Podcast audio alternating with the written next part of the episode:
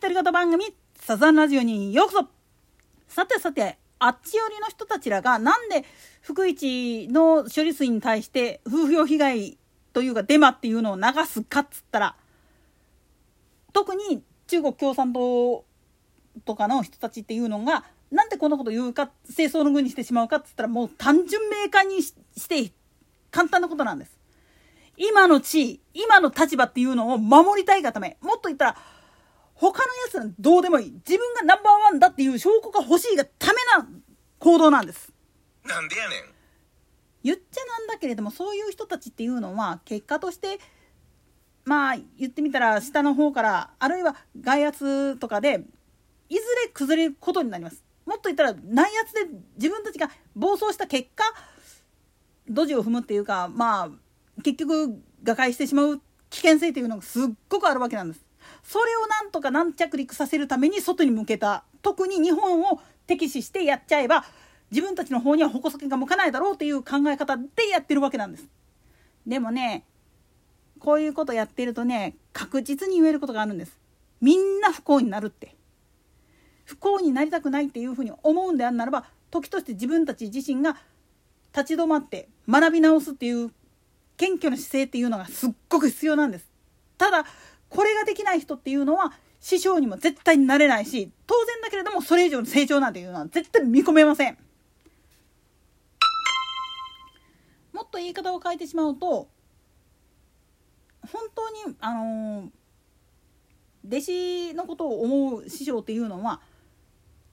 弟子の粗相っていうのは自分自身の指導不足あるいは自分自身のがそいつを弟子として取った時点で責任が生じるっていう思いがあるからこそまあ矢面に立って責任をかぶることっていうのがよくあるんです。でもこれを嫌う人たちっていうのは当然だけれども自分のやらかしも全部弟子のせいにしてしまうんですよね。で弟子も弟子でその人にくっついていくことを覚悟を決めた時点でその人の仰せのままにってなりがちなんだけれどもでも社会全般を見た時におかしいなって思った時に意見が言えないようであればそれは弟子じゃなくて奴隷なんですよ。なんでやねん。もっと言ったら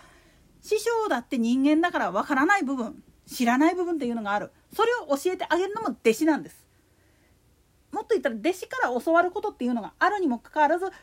そんなもん必要ないと言って切り捨てるような人っていうのは師匠じゃなくって単なるまあ言ってみれば暴君ですわ。逆なんですよね。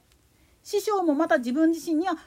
学が足りない部分がある。学び足りない部分がある。人間として足らん部分がある。だから一緒に学び直そうぜっていうふうに言えるのが本物なんです。指定不妊っていうのは実はそこなんです。師匠もまた道の途中であるっていうことを明言できる。自らを愚者だっていうふうに名乗れる人は本物の賢者です。逆に自分は賢者だと言って罵って相手をね罵ったりあるいはもうひけらかしてるような人っていうのは愚者のさらに愚者なんですよね。もう本当におバカ。学びを忘れそして相手を見下すことに躍起になりすぎてもっと言ったら蹴落とすことにもう躍起になって学ぶっていうことを忘れてしまってる理性を失ってしまってる時点でもうそれは愚者でしかないんですよ。賢者じゃないんです。に関して一番分かりやすい例としておいらよく使うのがキヨポンに関する話なんですよね。なんでやねんというのも彼自身が定年するまでカンテレはね定年するまでっていうのは本当に競馬一筋っていうかスポーツアナウンサーとしてやってることに関してはすごい詳しいんだけれどもそっから外れた部分っていうのはめちゃくちゃまあ言ってみると無頓着っていうかあんまり額がないっていうかそういうところがあったっちゃあったわけなんですよ。なんでやねんだから逆にあのハンマープライスのオークショニアの仕事が回ってきた時になんで僕なんっていうふうに聞いた時に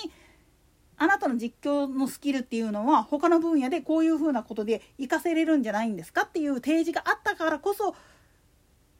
分かりましたって言って引き受けたっていうこれは確かねキヨポンが出している自叙伝の3冊目やったかな？なんかに書いてある部分なんでそこを読んでいただくとちょっとわかるかなとは思うんですよ。そのいきさつがあったからこそまあ定年後タレントっていう形に切り替わる際にまあその時に自分は年が年だから記憶するっていうのは難しいだから自分の中で恥をかくようなものを身につけておいてそれにメモることによって覚え強制的に覚えさせようっていう形を取るために実はキティちゃんのメモ帳を持ってたっていういきさつがあるんですよね。なんでやねんただその後何気にそれをおちょくってる武豊がキティラーだった件についてっていうツッコミはなしですよ。なんでやねんまあ、それを置いといたとしてそういういきさつがあったからこそ「ウマ娘」がリリースされる時にこれ実はカンテレ競馬の公式 YouTube の中でまだアーカイブ残ってるから多分見れる人は見といてほしいんだけれども最後らへんにそのまあゴルスちゃんとネイチャの声役やってる上田さんと酒飲みなんでやねんのの2人にもしあの必要があったら言ってくれっていうふうに言う部分があるんですよね。でその約束事っていうのはリリースから1年ちょっとして果たされることになるんだけれどもそこに行くまでのいきさつっていうのを考えた時にあこの人本当に柔軟な考え方をしてる人だなっていうのが分かる一コマなんですよね。普通だったらもうあっこまでの権威の人になってくると断るだろうっていう感じになるんだけれどもそうじゃないそれよりもむしろ若い子がもっと競馬とかに興味を持ってもらうことによってまた自分に声をかけてくれる人がいるっていう認識が持てるそれが生きがいになってるっていう部分もあるわけなんです。当然まあキヨポンがそういう風な態度で言ってくれるもんだから草野さんも入りやすくってやなってなんでやねんっていうまあすごい連鎖する部分があるわけなんですよね。これはまあこれ以上やってしまうと本当にあれの話になってしまうんでちょっとここで止めときますけど基本的なことを言ってしまうとやっぱり先陣切っている師匠であるからこそもっと若い子後から入ってくる自分に教えを請いに来た人たちらに対して逆に自分も君たちは何がしたいんだいっていうふうに教えを請うっていうことも大事なんです。実は指定不妊っていうのはそういう関係なんです。師匠だからこそ何でも教えてくれるではなくって自分たちも師匠が知らない世界っていうのを知っている身である可能性があるから素直に教えるっていう立場になることだってあるし師匠も師匠で弟子っていうのは自分より年下であったり経験値上低い人間っていうふうに見なしてしまいがちだけれどもそれは自分の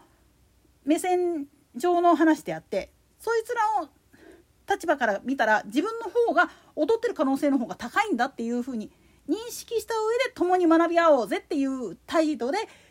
臨むっていうのが実は正しい。とされるわけなんです。ここの部分を忘れてる人間がどんだけ多いんですか？あっちの世界の人たちって。だからこそ本当の意味で学び合うっていうことがすっごく大事。それが本来の異文化交流だしもっと言ってしまうと学びの根幹なんですよね。といったところで今回はここまで。それでは次回の更新までごきげんよう。